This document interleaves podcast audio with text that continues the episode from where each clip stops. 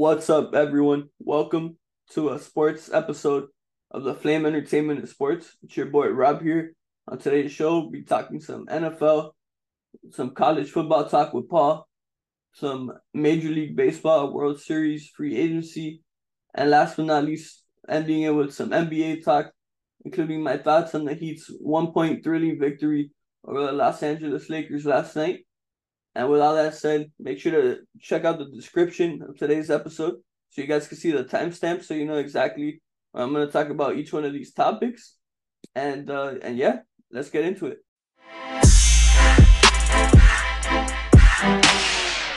All right, guys. So as always with these sports episodes, the first topic on today's show will be the NFL, and as always, I will be starting off with my Miami Dolphins, as we picked up our third loss of the season in a, a great game against the Kansas City Chiefs. The Chiefs won the game twenty one to fourteen. Kansas City moves to seven and two on the year, and the Dolphins fall to six and three on the year. Um, this is definitely a, a tale of two halves, uh, specifically for the Miami Dolphins offense. Um, I do want to before I get into the offense and what occurred with them in this game.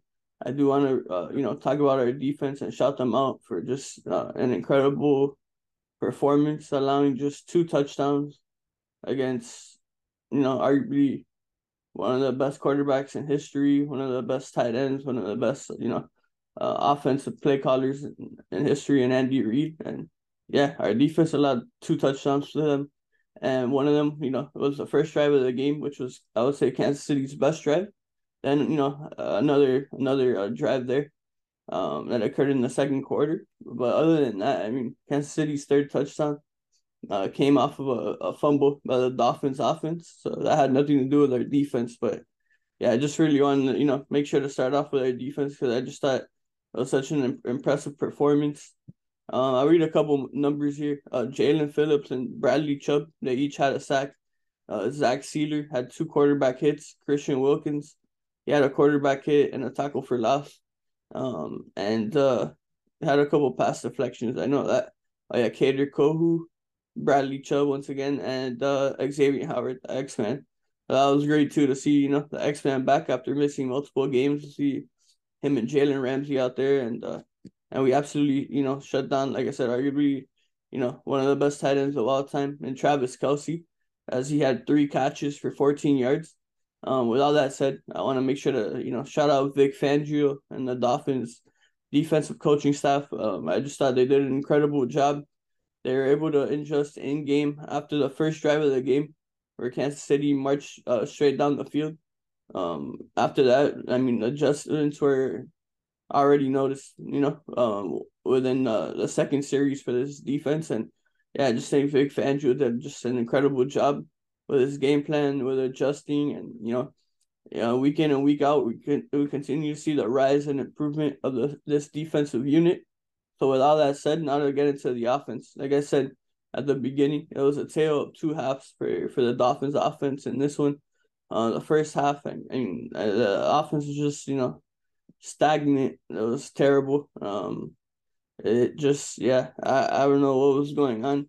Um, I would say some of it I, I wasn't huge on the play calling at times. Uh, like I, I talk about it like once in a while.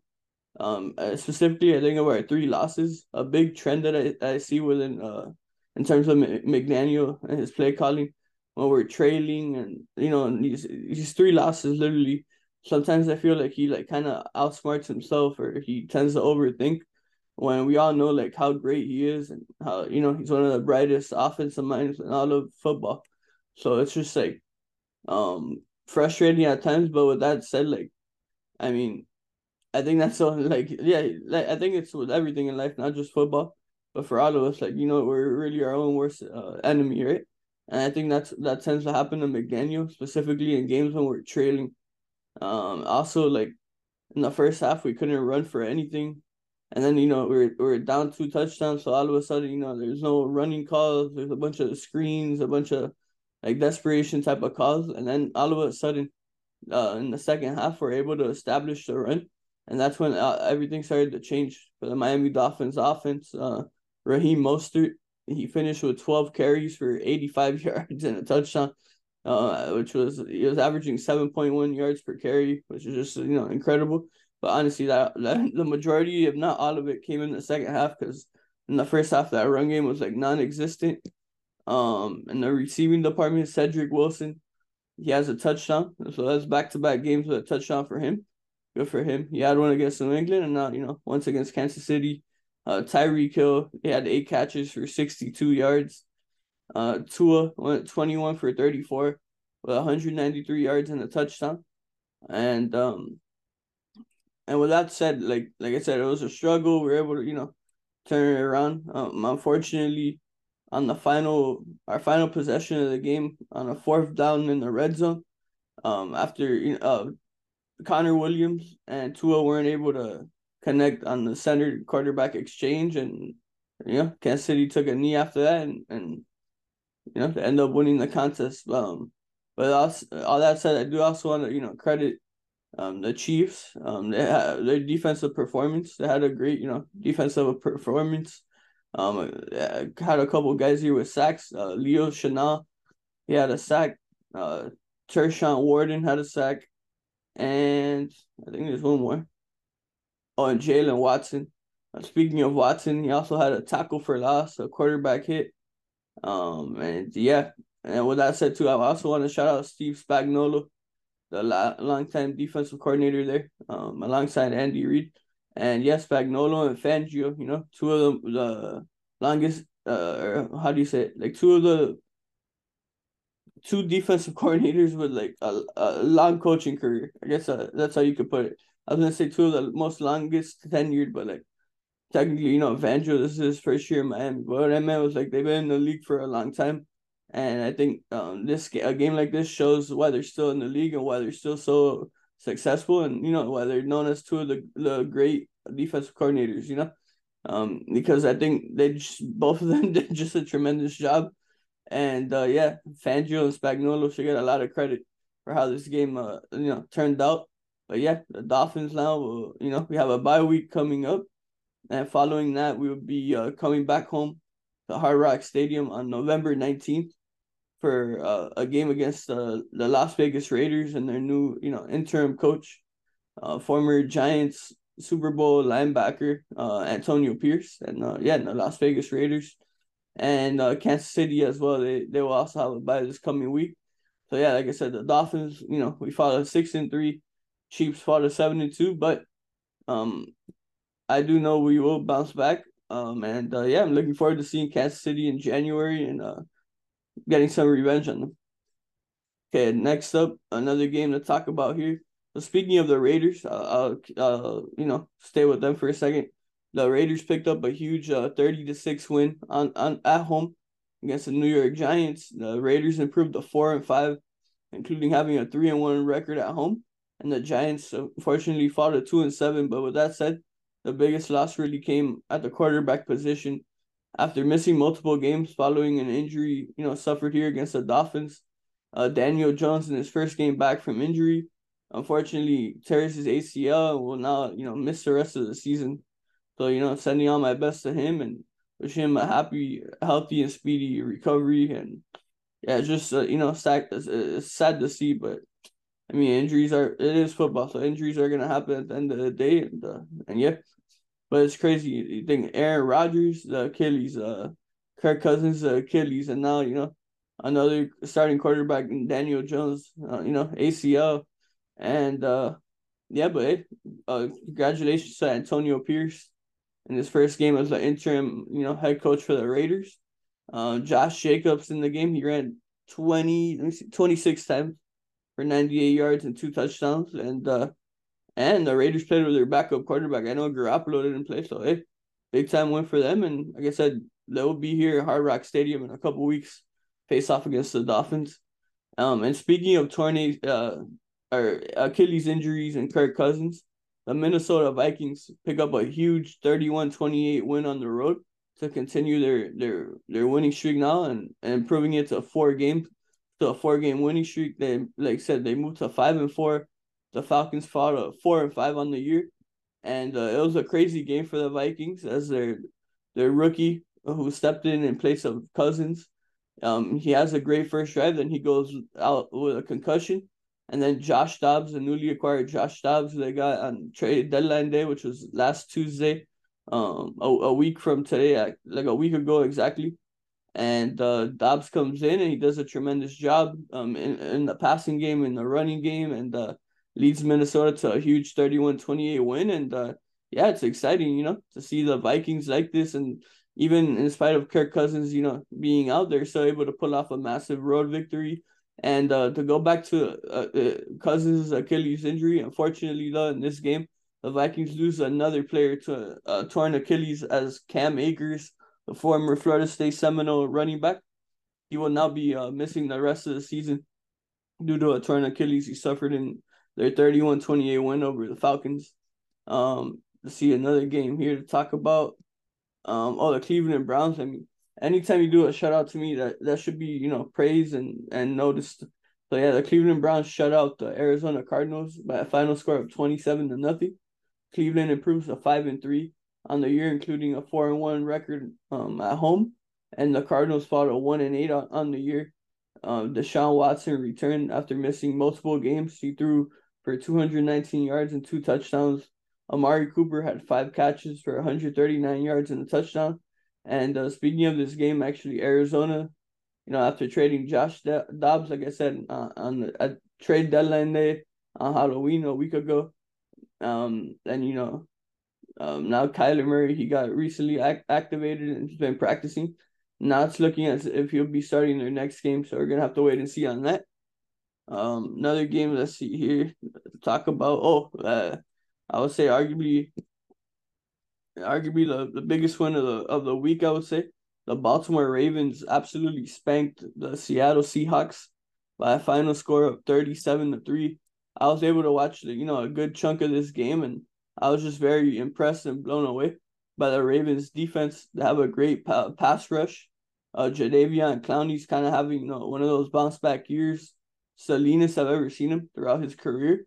It looks like he has more speed, more you know, more uh, agility, more endurance maybe, but he looks great. And yeah, that whole uh, de- uh Pierce uh, defensive tackle in the middle for the Ravens, he looks great. You know, batting down a couple passes, I saw that, and I mean, yeah, you think of the Ravens a couple weeks ago, they destroyed the Lions, and now look, they destroyed the Seahawks. So those are two very notable and impressive wins, in my opinion, by the Baltimore Ravens, and uh, and yeah, they improved to seven and two on the year and the Seahawks uh, fought a five and three on the year. Uh, let's see a couple other games here to talk about. Oh yeah, okay, an NFC showdown here um in Philadelphia. The Eagles pick up a big 28-23 win to move to eight and one on the year. Great job there, Eagles. And sorry about that. Uh, I had to cough really quick. Then the Cowboys, you know, fall to five and three on the year. Um, the Eagles won the game, like I said, 28-23. Um, and yeah, I mean, they're able to pull it off. And uh, you know, these games are always tight. Rivalry games are always, you know, amazing. And I know later in the year they'll be playing once again, and the game will be in Dallas. So we're gonna have to wait and see how how that how the second part of this uh, NFC East rivalry goes this season. Another game to mention here: Sunday Night Football. The Bengals continue their winning streak. They continue to stay hot. They pick up a big uh, 24 to 18 victory over over the Buffalo Bills. The Bengals improved to five and three. The Bills fall to five and four in the year. Uh, Joe Burrow throws for 348 yards and two touchdowns, and Tee Higgins has over 100 receiving yards in this contest. But he had arguably his best game of the season, I would say. And uh, yeah, I mean the Bengals stay hot, the Vikings stay hot, the Ravens pick up another you know noticeable win. Um, the Dolphins offense uh wakes up late, but it was too little, too late as the Chiefs, you know, um, uh, came out victorious out of that game. Sorry, I kind of had like a brain fart there. and uh, yeah, I mean, you know, obviously there's other games, but I think those were the games I really wanted to, you know, mention on here. And uh, yeah, hope you guys enjoyed this uh, NFL segment on today's sports show of the Flame Entertainment and Sports.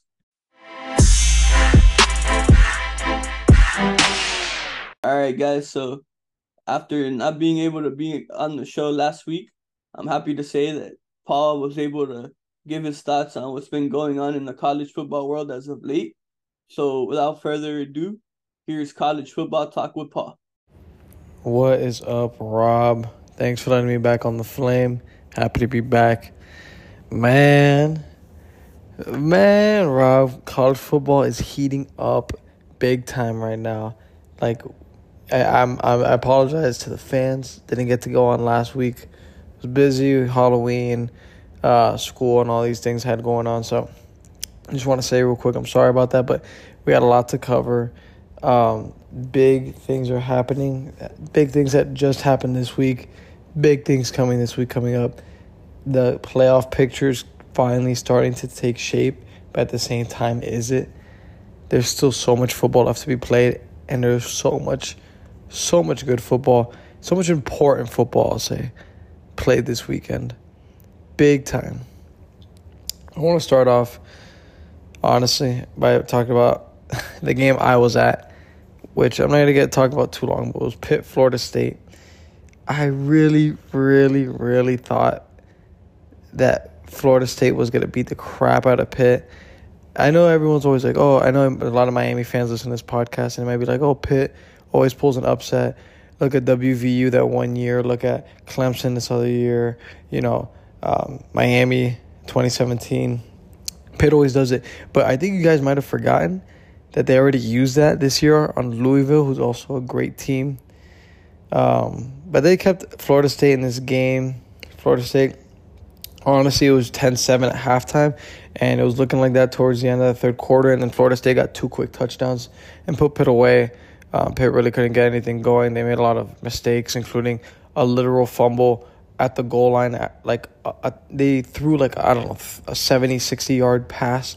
And at the goal line as he's crossing the plane. He, the the receiver fumbled it. It's just a, a bad showing for Pitt. They're having a really really bad year. Narduzzi is on the hot seat. Let me tell you, but. Um, Florida State uh, qualifies for the ACC championship already, and they still have three games left to play. Um, the rest of the ACC uh, conference championship picture is looking wild. It's it's still up there. A lot of important games happen this week that are going to dictate that. But I just wanted to Shout out Florida State. Screw them. But congrats on the win. Uh, congrats on making it back to Charlotte. Um, and yeah, next up, I got. I'm just gonna try to run through some of these games because they're they're important, man. Washington survives USC in an absolute shootout. Final score is 52-42. Washington edges Lincoln Riley and the boys. And finally, Alex Grinch, we talked about this on the last time I was on the pod, Rob. Alex Grinch fired. He's out at USC. They finally, Lincoln Riley finally parted ways with the flawed DC that he's had for way too long. Has been holding him back for a long time, for years now. After they gave up 52 points to Michael Penix and them. Um, I mean, unbelievable crazy game. This was one of those games that you knew was just gonna be a dogfight because everyone's like looking at the quarterbacks. I like to look at the runners, like the running backs. Dillon Johnson, a guy me and Robert talked about ad nausea uh, when we talked about Washington versus Oregon, goes off for 256 rushing yards, four rushing touchdowns. Did you hear what I just said? Some quarterbacks don't throw for that on average, much less the 256 might be a good game for a lot of quarterbacks in college football. This dude ran for 256. On USC side, we had um, Austin Jones run for two, 127. And mind you, uh, that these are not, it's not just guys, oh, yeah, you know, they, they ran it a million times. They did run the ball a lot, but Dillon Johnson averaged almost 10 yards a carry. Austin Jones averaged 11 and a half yards a carry. Um, so it was just like not just a quarterback because Michael Penix, funny enough, also had 256 yards on the about in the air, two tutties and an interception. Caleb Williams had himself a pretty good game, 312, three touchdowns and interception. Um, having a tr- uh, some trouble fumbling the ball though. Uh, to be honest with you, um, my man, Caleb Williams, but they come up short again. USC is just you know in a tailspin right now.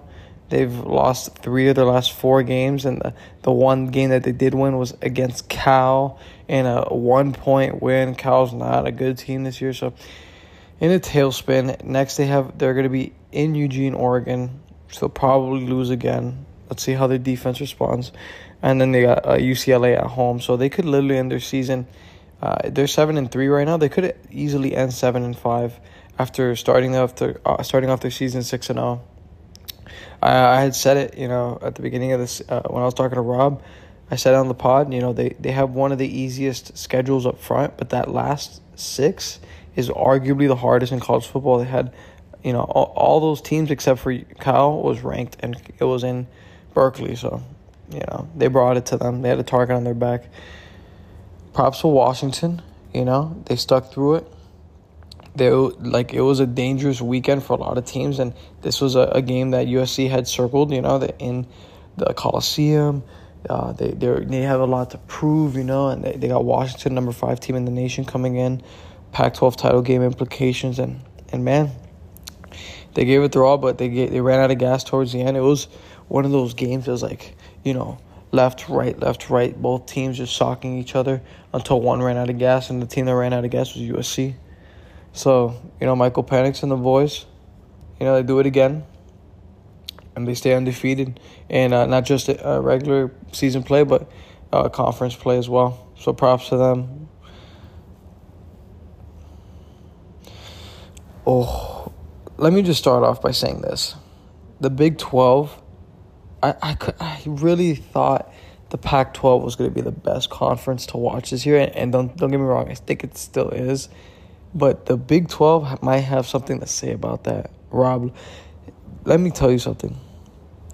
Coming into this week, we had Texas hosting Kansas State, and we had Oklahoma State hosting Oklahoma. Right, Oklahoma just coming off that that uh, tough loss at Kansas. They have to go on the road in the Bedlam rivalry series. Last matchup against Oklahoma State scheduled, you know, in the, in the near future because they're going to move to the SEC. And then Texas, you know, um, hosting Kansas State. K State is not a bad team. They're ranked number 23. They're getting hot, hot when they need to get hot, you know. Um, rolling into Austin, it's a, it's an easy game to just, you know, like look, gloss over, like, oh, yeah, we're better than them. We have more talent than them. I knew either Texas or Oklahoma would drop this game. I knew it. I knew it. I knew it. I get, but I'm so dumb. You know, like when you you know, like, I don't know how to explain it, man. You know, when you just want to hedge a bet in the sense that, like, okay, one of these two things is going to happen. Like, um, I'm just going to, you know, I'm going to save my ass and I'm going to put Oklahoma State to, to win and I'm going to put Kansas State to win because one of them is going to do it. I decided, you know what? Why not? I'm going to pick Kansas State to do it, to win, to make the upset against Texas, and I'm going to pick Oklahoma to survive. Obviously, I was wrong, but I was right that one of them was going to do it. So Oklahoma State upsets Oklahoma 27 24 um, uh, in unbelievable, unbelievable fashion. They basically eliminate Oklahoma's uh, CFP race. Like they're done. Oklahoma's toasted. They might not even make the Big 12 championship game at this point, uh, being 4 and 2 in the conference, and Oklahoma State's 5 and 1, along with Texas being 5 and 1. Um, they're gonna have to, you know, depend on some teams to lose and obviously win. And then Kansas State comes up just short in overtime, just just short in overtime against Texas, thirty three to thirty. Both both games were just unbelievable. If you get the chance, please just watch watch watch the um, the highlights, a condensed version of them. It was unbelievable game to watch, both of them. We also had LSU and Bama, which college game day and a bunch of other, you know, media people were at that game, one of the you know premier college football games, no matter what is going on in the season. Uh, number fourteen LSU and number eight Bama. Some people might be looking at this game like, oh, you know, this is a down year for both of these programs. Like, this game doesn't mean what it used to mean. And I would have disagreed with them before the game. I didn't get a chance to talk about it with Rob before, but I to me, either one of these teams wins this game, and they're they they come out a playoff contender you got either you got eight to one Bama or you got seven and two LSU with some impressive wins, and you know you only have one SEC loss, but they put themselves in the driver's seat to maybe win the West uh, if Bama can, you know, uh, if uh, Georgia beats Ole Miss. So it was not, you know, this game meant a lot actually to both teams, not just rivalry wise, but playoff wise and, you know, postseason wise. So Alabama and LSU traded blow after blow after blow. It was 28 28 at one point, and then Bama pulled away and won 42 to 28. The stats in this game will blow your mind. Go watch the highlights. If I told you that Jalen Milroe, the quarterback for Alabama, ran for as many touchdowns as LSU scored touchdowns, what would you have said? You would have said, Paul, get the hell out of here. You're full of shit. There's no way Alabama's run, uh, quarterback ran for 155 yards on 20 carries and scored four touchdowns with his feet. And and threw for 219 no picks. Unbelievable. Unbelievable performance by Jalen Milroe. Alabama their offense do not sleep on them. It seems like they have made the adjustments to use Jalen Milroe to his full power, to his like to his strengths, making him run the ball 20 carries and 23 pass attempts. That's the type of game that they're going to win. I know LSU has a real suspect defense, don't get me wrong. But at the end of the day, if they can cater to his strengths and that offensive line can keep improving week after week, don't sleep on Bama. Do not sleep on them. They have not lost a single conference game. They've only lost a one game to Texas. It was a good. You can't even say it was a bad loss like that. It was early in the season. Um, they have three games left on their schedule, and if they go to Atlanta and they beat Georgia or whoever it is, I promise you, they are going to be in the playoff and they're going to make some noise. So do not sleep on them just because they're not in the top five right now. Um, LSU, hats off to them. They gave a valiant effort. Jayden Daniels goes out with he's in concussion protocol right now after a questionable hit that was not called targeting late in the game. Um, he only had 219 passing yards, two touchdowns and a pick. Um, honestly, I love the guy. I've talked talked him up a lot on the show, but I think his Heisman, you know, candidacy is pretty much gone after this one. It's hard to be a Heisman candidate when you have more than two losses, especially when you might miss a game now because of concussion protocol or whatnot. He did rush for 163 yards, averaging almost 15 yards per carry, and also rushing for one on the ground, throwing two also. So it was just a clinic of. These two guys, I, I would have said it before, these two guys can be on the track team of both LSU and Bama. And let me tell you, these boys in the South can run. They can smoke some guys that are on the track teams at those schools. That's how fast these guys are. Jayden Daniels, 163 yards. Jalen Milroe, 155. Both of those, like I said, on the ground. Unbelievable performances by them. Uh, Malik Nabers on LSU. I mean, he's good. This is one of those guys that if you don't know his name, you need to. 10 receptions for 171 yards and a touchdown. I'm not saying he's Justin Jefferson or Ja'Marr Chase right now, but he's going to be the next best wide receiver to come out of LSU, arguably the best receiver in the country. He's going to be a, a really highly touted draft pick soon, so keep Nabers in, on your radar if you're um, one of those guys who's an NFL fan looking for some college football guys to scope. But yeah, I mean, I could keep going down and down the list. Like I said, it was a huge, huge week. Um, you know, Arizona takes down UCLA was one of the picks I had made, and uh, you know, I think some people were surprised by that. I wasn't. Arizona is one of the best three loss teams I've ever seen. Seriously, um, Utah distri- annihilates Arizona State. Blah blah blah. Oregon State beats uh, edges Colorado by seven. Um, the Buffs fall to four and five after they start off the year, you know, with a kind of Cinderella start. Clemson defends Death Valley, which I'm not too surprised about. They're four and one at home, with the one loss being that really close one against Florida State. Uh, I mean, I think we all remember that one, that overtime loss. So, Sam Hartman, you know, non-existent. Notre Dame drops. Um, you know, he throws two picks, only throws for 146 yards. Um, Clemson wins 31-23. Pretty comfortably too. They had pretty much the lead the entire game. Uh, at halftime, it was 24 to 9. Um, and they never really gave up the lead once, I think. So, so yeah, you know, uh, a couple other games on the radar. Ole Miss sneaks past Texas A&M with a last-minute touchdown. Some of you might be like, "Who cares?" Texas A&M is they were five and three going into this game. Ole Miss was seven and one. This is the SEC, man. If Ole Miss would have lost that game, they would have been out most likely out of the SEC championship game uh, talk, but they still have a chance. They still have a chance. They got oh, Georgia next week. Let's see how that goes.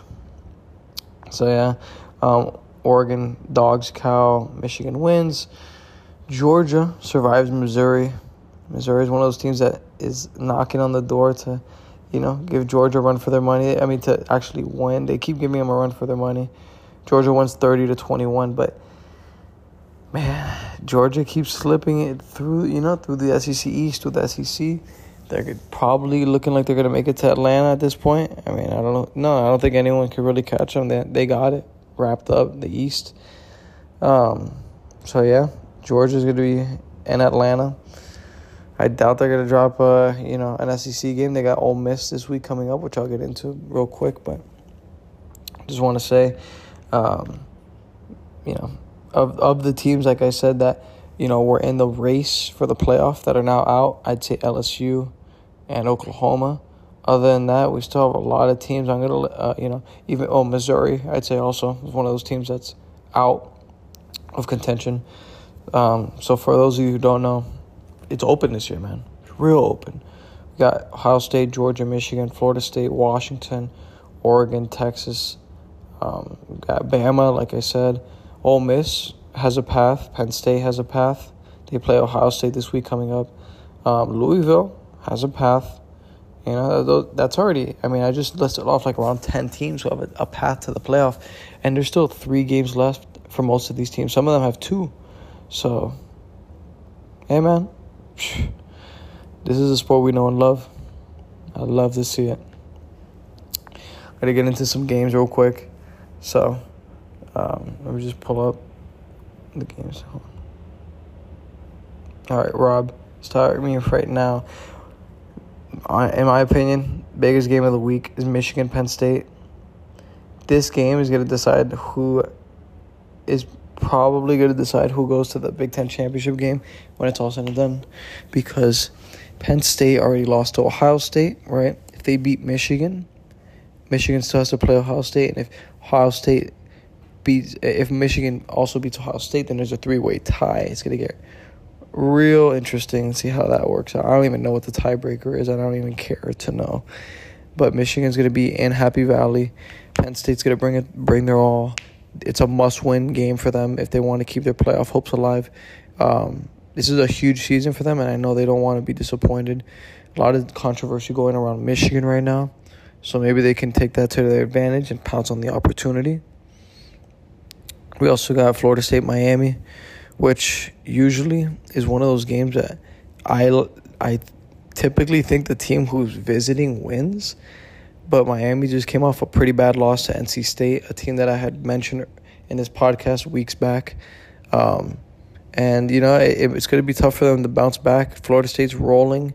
You know, this is a game that they have circled on their map. Usually, like I said, the away team tends to win this game for some reason. But man, it's it's gonna be it's one of those things that Miami is really playing for pride at this point. You know, in the season, their, their shot at the ACC championship is just cooked. Um, but they have a lot on the line. They want to be the guys who spoil Florida State's perfect season and get them into some trouble down the line. A couple other games that I think are really important. Utah, Washington. Don't sleep on Utah. They're seven and two. I know but they are the defending, two-time defending Pac-12 champions. They're not gonna let Washington do with it whatever they want to them. So let's see what version of Utah shows up. We got Tennessee, Missouri, two teams in SEC East that are seven and two and three and two in conference play. It's gonna be a dogfight. They both those teams want to beat each other and show like which one is actually like uh, a premier, like the number two team in the East. I'd say. Um, Oklahoma State UCF, Oklahoma State, man, they it's it'd be really, really, really hard for them to make the playoff, but they can win the Pac-12 out of nowhere, man. Don't sleep on them. Ole Miss, Georgia, ugh, it's gonna be a in Sanford. Ugh, Lane Kiffin. Let's see if Lane Kiffin could put on a masterclass performance, shock the world against Georgia. I doubt it, but who wouldn't love to see that? Get you. I hope you guys got you know ESPN Plus or or whatever it is that lets you watch all these games. Fox, Fox Sports One, all these things. Um, USC gonna be at Oregon, like I said earlier. Uh, USC is probably gonna get dropped from the rankings, uh, with a lot to prove. New with an interim DC, you know, coming into Oregon. I don't know, man. There's a lot that could happen. Definitely um, a jam packed week. I I don't even have. I don't want to take up too much of your time, Rob, because there's so much going on, so much that could be covered. Really, I'm not gonna get too deep into it though. Um, I will obviously reference the Florida Gators because those are my boys. Um, had a really disappointing loss Arkansas this week. They got LSU on the road. Ah, man, Florida really could have just, you know, set themselves up to be bowl eligible by taking care of business against Arkansas, but they had to wear some all black uniforms, which my Miami and Florida State fans know are cursed. Every time we any of us three break out those all blacks, we lose. Arkansas put up a good game, but Florida did not make the adjustments they needed to make on special teams and on defense. Started the game off down 14 within six minutes of the game. It's just a pitiful effort. Um, you know, we need a we need this guy to make some changes. Billy Napier's got a lot of changes he needs to make. Um, you know, next three games are LSU, Missouri, and Florida State. All three of those teams are ranked highly. All three of those teams are serious teams. All those teams in a you know in a simulator could compete for the CFP. So, you know, it's gonna be a tough stretch for them. Hopefully, they can uh, stay bowl eligible. But yeah. On my picks last week, I went six and four. Um, not too shabby, I'd say. It was a tough week to pick, but I'm gonna get into my picks. I'm not gonna give too much info. I'm just gonna get into them. Um, you know, for this week, so we got first we got Michigan, Penn State. Rob, I know you know that I'm high on Penn State, man, but and and Michigan, like I said, has a lot going on internally, but I don't care, man. Michigan to me has been the most consistent team in all of college football, and that's whether it's sign stealing or not. Those are just the facts. You know, I think they're gonna go into Happy Valley and win. Uh, we got Kansas against Texas Tech. Give me Kansas. One second. Virginia Tech Hokies against the Boston College Eagles. Give me Virginia Tech in the upset. We got the Rutgers Scarlet Knight versus uh, Iowa Hawkeyes. It's going to be a low scoring one. Give me Iowa. New Mexico State Aggies versus the Western Kentucky Hilltoppers. I guess New Mexico State. Then we get Texas State and the Coastal Carolina.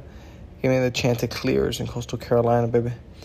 Talked about this one too. Tennessee versus Missouri honestly, I think Missouri, um, coming off that loss, there's going to be a lot of emotion um, in that locker room. It's going to be at home, but I think they dropped this one to Tennessee, just like they dropped that one to LSU. Oklahoma State Cowboys versus UCF Knights. I don't want to pick UCF, but Oklahoma State has a really bad habit of losing when they don't need to lose. Like when they just like should not have no business losing, especially late into the season. So with that, I'm gonna pick Oklahoma State. I'm probably gonna regret it. Let's go. Come on, Cowboys. Georgia versus Ole Miss. I already talked about this one. Give me Georgia. Dogs. Honestly, give me the dogs big. And then we got the other dogs, Fresno State versus San Jose State. Uh, give me Fresno State. Appreciate it, Rob. Dale.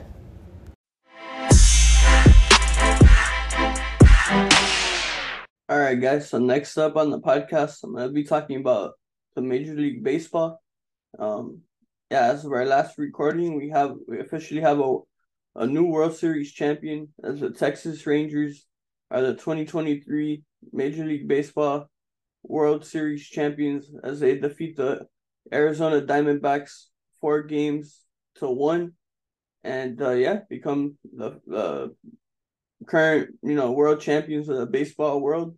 They pick up their first World Series title and franchise history after being around for over 60 years. So this uh, an incredible feeling, I'm sure, for all, all the Rangers fans from 60 year olds all the way, you know, to little kids, you know.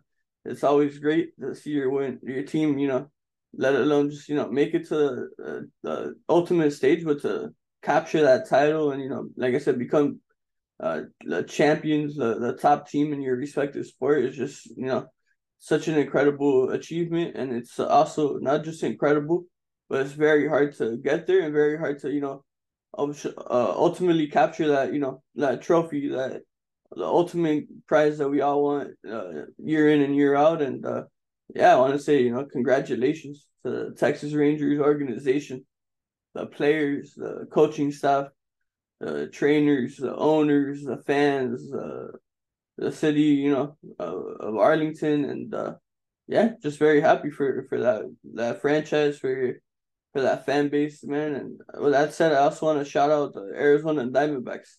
Also had you know an incredible season this year. Uh, National League champions, you know, come up short. I mean, in the World Series, but hey, like I said when describing the Ranger season, like just getting there, let alone is a, a huge accomplishment and you know achievement. Of course, we all want to win. We don't like losing, but end of the day, they should still be acknowledged and you know and praised man for the incredible season that they had. And yeah, shout out to that organization as well. All the players, coaches, you know, trainers, fans, and, and the people of you know Arizona as well. I mean, both of these teams were um, not very uh, highly praised, I guess you could say, into coming into the season, which in my opinion is a good thing. And in terms of like if you're thinking of um, being praised by national media. I would prefer for my team to not be praised by national media, because usually when you're not is when you know you, you do better. When you're you know overhyped by the media and favored by the media. So, but forget the media. It's not about the media right now. it's about two teams that you know are, are seem uh, it's two unlikely um opponents to meet at the biggest stage. Uh, you know, for yeah, the Rangers and the Diamondbacks. You know, who would have ever predicted that?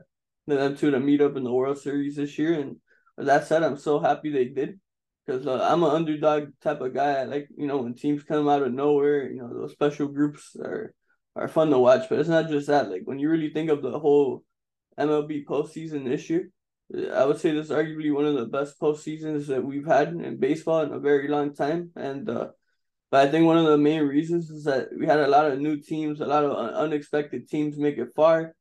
We had uh, some young guys make a name for themselves. We had some veterans finally get their flowers, and it's just a great thing to see. That you think of Corbin Carroll on the Diamondbacks, arguably their best player, um, and the guy was a rookie, and you see this guy like playing like a like a, a superstar in the postseason Then you think of Adolis Garcia, right? The Texas Rangers. I'll use him as my veteran example. Uh, you know, getting his flowers now. Uh, Adolis has been great now for for like four or five years, right? But now, of course, when you're at the ultimate stage, all eyes are officially on you. And look, um, I'm happy he was able to get his uh, flowers. And speaking of Adolis Garcia, he actually missed the final two games of this uh, World Series, and look, Texas was still able to overcome adversity one, once again and come out on top and you know be to be crowned as champions of the baseball world. But uh, yeah, man, I mean, just a very fun MLB postseason. And uh, with all that said, MLB doesn't sleep as free agency has officially opened as of yesterday, Monday, November 6th at 5 p.m. Eastern time. And uh, uh, speaking of that, there has been already some moves, but specifically in the managerial department, as a longtime Brewers um, manager, uh, Craig Counsell um, left the Brewers yesterday and is now going to become the, the new manager of the Chicago Cubs as David Ross um, has officially been let go from managing duties with the Cubs. And yeah, Craig Councilman, the Marlins legend, World Series champion, will now be uh, yeah, he's a head guy over there in Wrigley Field, and I think it's a tremendous move on both sides. Um, I believe he becomes the highest paid manager in all of baseball, which I understand it, it shocked a lot of people because uh, although he did have much success in Milwaukee, he never he hasn't ultimately you know captured that main championship. But um, I don't I don't know. I I, I think it's gonna be a great move for both sides here. Um, the Cubs this past season, I thought you know, they made a, a tremendous jump. Not a lot was expected from them, and you know they had some uh, great offseason additions that helped them out this past season, uh, including Dansby Swanson and uh, Cody Bellinger. And uh, yeah, it's to be exciting to see what Craig Counsell does um, now as a new manager with the Cubs. And uh, speaking of Cody Bellinger and free agency, uh, Bellinger is a free agent. Um, many expect him, you know, to return to Chicago. Definitely, you know, a new, uh, not a new, it's definitely a possibility. Um, and uh, and yeah, I think Cody Bellinger is one of those guys that this past season people saw how good he hit and they remembered what he was like in the start of his uh his career with the Dodgers. Um, you know, after having a couple struggling seasons, um, he was able to you know bounce back huge this year and do a tremendous job with the Cubs. And uh, speaking of Bellinger, like he's one of the guys that I would love my Miami Marlins to target this off season. I think he'd be a tremendous addition to this lineup, to this team, adding a, a big, you know, uh, powerful lefty will, will do tremendous wonders for for this team. And yeah, add another lefty to the lineup alongside, you know, Luis Arraez. But uh but yeah, and speaking of my Miami Marlins, so um as of uh yesterday, I, don't know, was it yesterday or Sunday? Can't remember it was yesterday or Sunday. But one one of these days, sorry, give me a second. I'm gonna drink some water.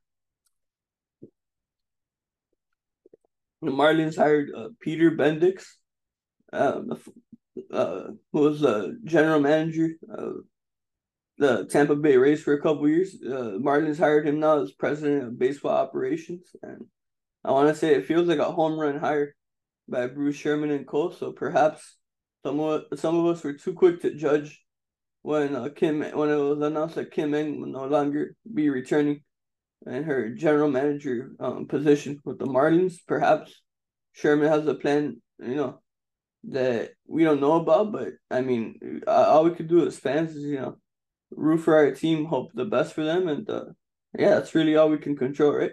We just gotta put out you know positive vibes and uh, wish our teams nothing but the best. So I'm excited to have Peter Bendixson as the new president of baseball ops for the Miami Marlins. Excited to see what you know what he comes up with, what his, his plan is, and yeah, with free agency open. Um, aside from Bellinger, a couple other guys I mean, I, obviously there's like a hundred guys I could name, but obviously I'm not gonna do that. But yeah, a couple other guys, of course, you know, Shohei Ohtani, arguably um the greatest, you know, free agent in MLB history. Uh, I mean, if you know baseball, you know, you know Shohei Ohtani, a, a superstar, Hall of Fame level pitcher, superstar, Hall of Fame level hitter. Um, can lead the, the league in home runs, can lead the the lead and like lowest ERA by a pitcher. He just does it all. Um, he did have a suffer a shoulder injury, Tommy John, I believe. So he this past season he wasn't able to finish as a, a pitcher, but he still stayed in there as a hitter and uh and yeah, um, I, he hit over forty home runs and yeah, he's just uh, you know one of those like once in a generation type of players and um, many expect him to leave the Angels, which I, I think is a, a big possibility. Um, a couple of teams linked to him, of course, are always you know these big name teams that tend to spend money, like the Dodgers, the Mets, the Yankees, the Red Sox, you know, teams like that. Um, then there's a, another another couple teams like the Seattle Mariners. I think that's a great team that people have brought up. Of course, you think of the connection to Japanese players in the past. Of course, I would say the last, you know, really incredible or great Japanese star, Ichiro, of course, a longtime Mariner.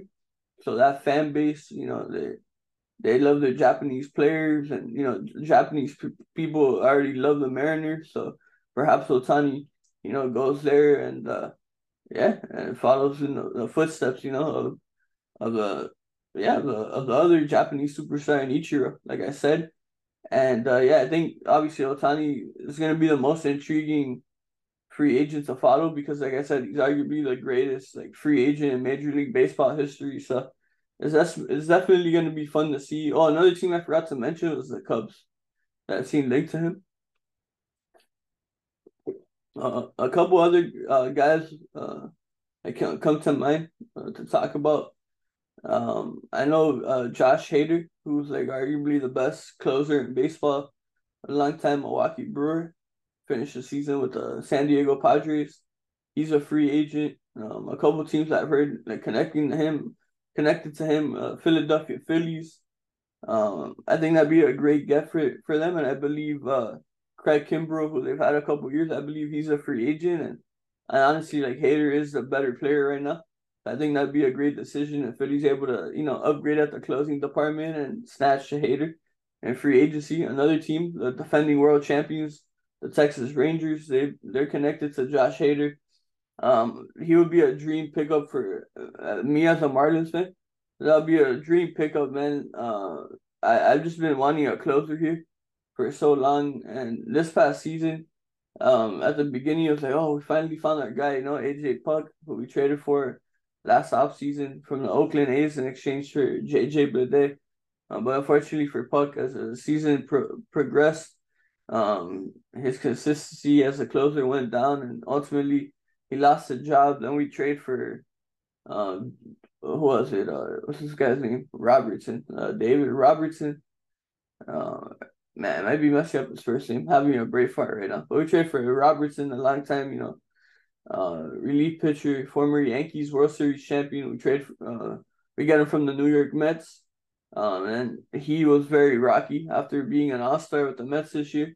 But with that said, we were ultimately able to finish the season with a tremendous performance in that closing spot. Uh, from August to September, from Tanner Scott, um, who we acquired two off seasons ago from the Baltimore Orioles, and he just did an incredible job to end the season. So of course I'll be comfortable with Tanner Scott back, but I mean at the end of the day, if you could add a guy like Josh Hader, like I said, arguably the best closer in baseball. I mean, I then you do that all, all every day and twice on Sundays. So uh, that's a very yeah, big wish list guy for me as a Marlins fan. Um, another guy to talk about, um, Aaron Nola, the the pitcher of the Phillies. He's had a great career so far. Um, and uh, I know many expect him to remain in Philly, but to me, um, a couple years ago when Freddie Freeman left the Braves to go to the Dodgers, that was one of those moves in baseball where I was like, ah, anything could happen now, and you know, any of these guys could go to any team on any given year. So, um, a, a team I do keep hearing connected to Nola, and that they really like him and they are a young up and coming team. They almost made the playoffs this past season. Are the Cincinnati Reds? I think that'd be a great move for both sides there. But I feel ultimately that he'll stay with the Philadelphia Phillies. Um, but yeah, those are just a couple, you know, free agents that I wanted to talk about. Um, let's see if there's other news to talk about here. Um, oh, that's right. The New York Mets. Um, you know, after relieving Buck Showalter of managerial duties, they've officially hired a new coach as yesterday, they hired Yankees bench coach Carlos Mendoza to be their new manager. So we'll see how that works out for for for New York. Um, and yeah, I mean it's gonna be interesting. Obviously, you know, big responsibility, regardless of where you get hired and all that. But like with the team they have, the expectations that weren't met this past season. Oh, Met, you saw it. Met and Mets, yeah. I don't know. Sorry, that's kind of random, but I thought it was funny. Um, but yeah, I mean, it's going to be interesting to see how Mendoza does, you know, as a rookie manager. And speaking of rookie managers, I want to shout out Marlins manager Skip Schumaker, who's been named a finalist for the Manager of the Year award after his first season as a Major League Baseball manager. And uh, sticking managerial news, so National League champion manager of the Arizona Diamondbacks, Torey Lovullo, is um has been extended. Uh, he signed a contract extension, according to sources uh, from, from ESPN. And uh, yeah, good for him. I mean, had a tremendous year. And uh, yeah, I think he showed he's one of the best coaches in the league, definitely. So good for uh, Torey Lovullo over there. And uh, yeah, I think, uh, you know, that pretty much sums it up. Like I said, free agency officially opened up yesterday. Oh, actually, I just remember something. Talk Marlins really quick. Um, I'm happy to announce that Josh Bell has opted into his deal, and uh, will remain with the Marlins for the upcoming season. I can't. I'm. I couldn't be more happy about that, and I'm excited to see you know what else we add to this uh this roster and what you know our new head of baseball ops decides to do. Uh, Peter uh Bendix, once again, welcome to Miami. Happy to have you, man. And uh, yeah, can't wait to see what you come up with, bro. For sure. Um, but yeah, guys, that wraps up today's Major League Baseball talk for the Flame Entertainment and Sports.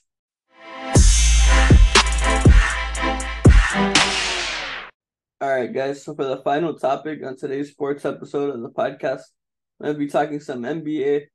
Um, as uh, you know, the season has you know prolonged little by little. Their uh, each team has played at least six or seven games so far. So obviously, you know, still a small you know sample size, but there is some more things to talk about in comparison to where we are at for last week's sports episode. Uh, currently, right now in the Eastern Conference, the Boston Celtics and Philadelphia 76ers have the top records uh, as they are both 5 and 1 on the year, followed by the Milwaukee Bucks, who are 4 and 2. Um, then we have the Atlanta Hawks at 4 and 3. And who's next? And the Orlando Magic and the Indiana Pacers at 4 and 3. But just a couple, you know, random uh, standing, I mean, records. There. Sorry, I, I don't know what happened to me there. And in the West, the Denver Nuggets are reigning champions. They're seven and one. The Dallas Mavericks are six and one. The Golden State Warriors are six and two. The Minnesota Timberwolves are four and two, and the Pelicans and the Thunder are four and three on the season. Uh, let's see, talk some stats really quick. So currently, the leading po- uh, points per game players in the league are are tied at 32 and a half, which is Donovan Mitchell of the Cavaliers and Joel Embiid of the 76ers. I believe tonight or last night, Joel Embiid had 48 points in three quarters against the Washington Wizards. It was just ridiculous. Following Embiid and Mitchell, uh, Luka Doncic is uh, right behind them, averaging 31.6 points per game. Following Doncic, we have Stephen Curry at 30.9 points per game and Jayson Tatum at 30.5 points per game. Then the rebounding department so far, the short sample size to begin uh, the new NBA season. DeAndre Ayton, a new center of the Blazers, former Sun center, former number one overall pick from from the Bahamas, from Nassau, Bahamas. He is the leading rebounding rebound getter uh, in terms of rebounds per game in the NBA as of now, averaging 13.3 rebounds per game we're slightly behind him right now is Domantas Sabonis of the Sacramento Kings at 13.2 rebounds per game. Then comes uh, Nikola Jokic, the reigning finals MVP, at 12.9 rebounds per game. Then Mitchell Robinson of the New York Knicks at 12.4 rebounds per game. And right behind Robinson is Rudy Gobert of the Minnesota Timberwolves at 12.3 rebounds per game. Then the passing department assists specifically Tyrese Halliburton currently leads all players with 11.7 assists per game. And then Trae Young, 10.4 assists per game. LaMelo Ball of the Charlotte Hornets, he has, he's averaging 9.3 assists per game. And Dennis Schroeder, newly acquired point guard of the Toronto Raptors, he is currently tied with Luka Doncic at 8.9 assists per game. Then field goal percentage, uh, Mark Williams, young big man with the Hornets, He's he's shooting 81% from the field. Dereck Lively, the rookie center of the Mavericks, shooting 77.8% from the field. Jalen Smith of the Pacers shooting 73.7% from the field. Then Jakob Poeltl, 69.4%. Jalen Duren, 66.1. And then one more category here. So three pointers made. Right now, Stephen Curry, what a surprise. the greatest shooter of all time.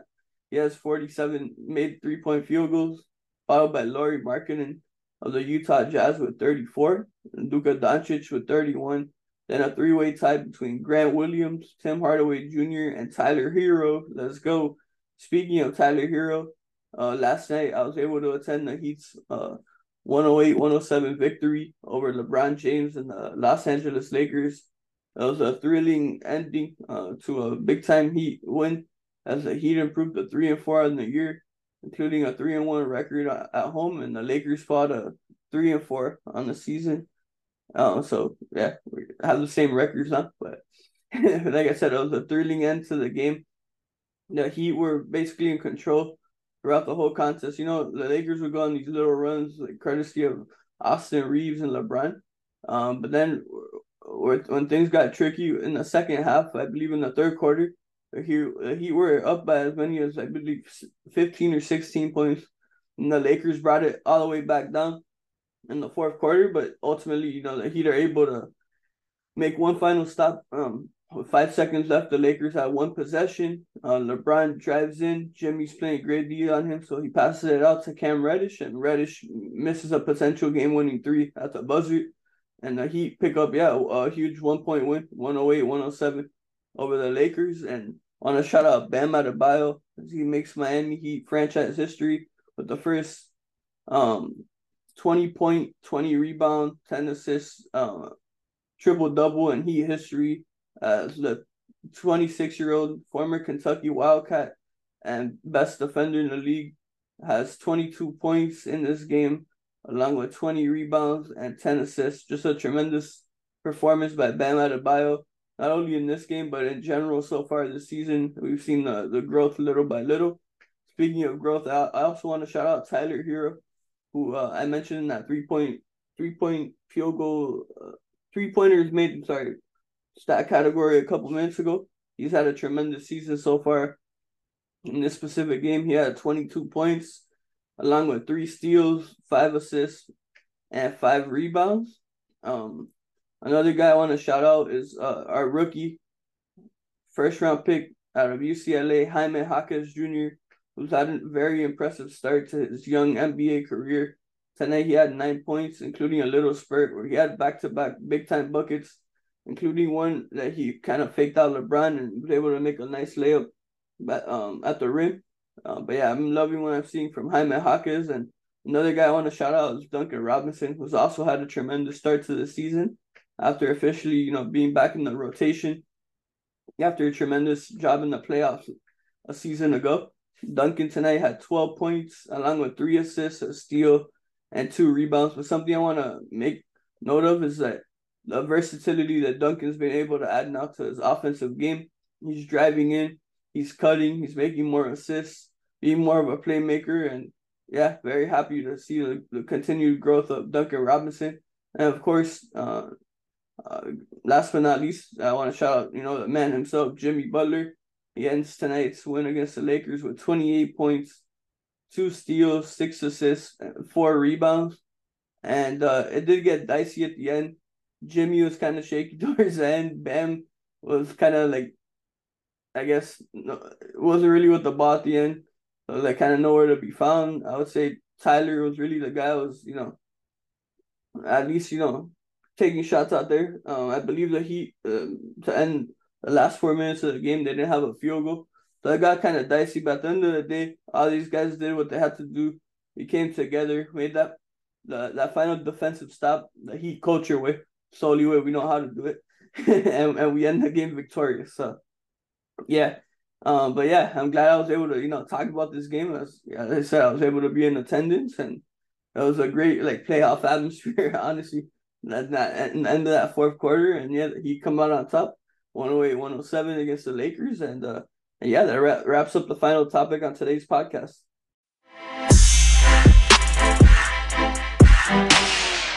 All right, everyone thank you so much for tuning in to today's sports edition of the podcast.